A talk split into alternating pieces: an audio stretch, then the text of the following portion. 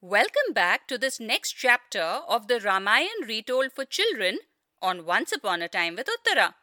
I hope you are all doing well, girls and boys. Hello, friends. I'm so happy to be back. I'm looking forward to knowing what happens next in the story. Yes, of course, Ayan. So let's get on with it. Do you remember what happened last time, children? Hanuman had managed to locate Sita in the Ashok Vatika and was coming back to tell Ram all about it. But he had been captured, and this had ultimately resulted in the entire city of Lanka being burned down. But Hanuman had managed to escape and was now back on the beach in India after taking a mighty leap across the ocean.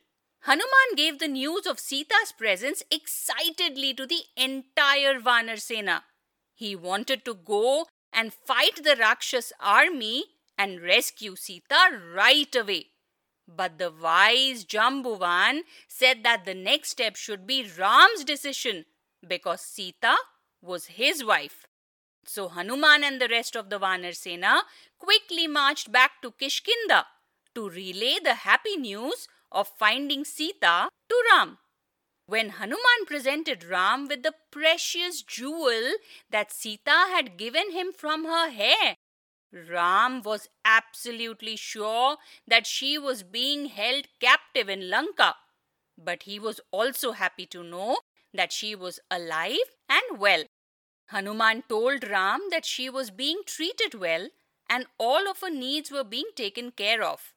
But she was still sad and missed her life with Ram terribly. This made Ram's resolve to bring her back and rescue her even stronger, and he started thinking of the best way of doing this. Did Ram get help from Sugriv?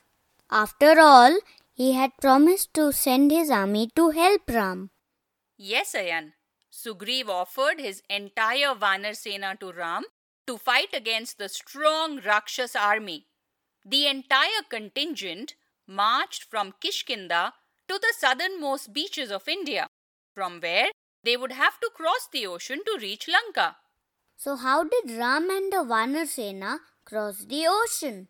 Did Hanuman help them again? No, Ayan. This time Hanuman could not help.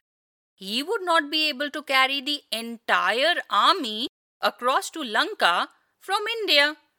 But Ram decided to pray to the ocean god, Lord Varun, to part the waters and allow them to cross the seas and reach Lanka.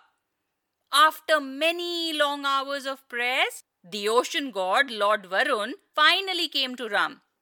Ram requested him to part his waters so that he and his army could safely walk across the distance of about 80 kilometers from India to Lanka. However, Lord Varun was unable to grant Ram's request. He said that he was bound to observe the laws of nature just like every other element in the world, and he could not part his waters for Ram.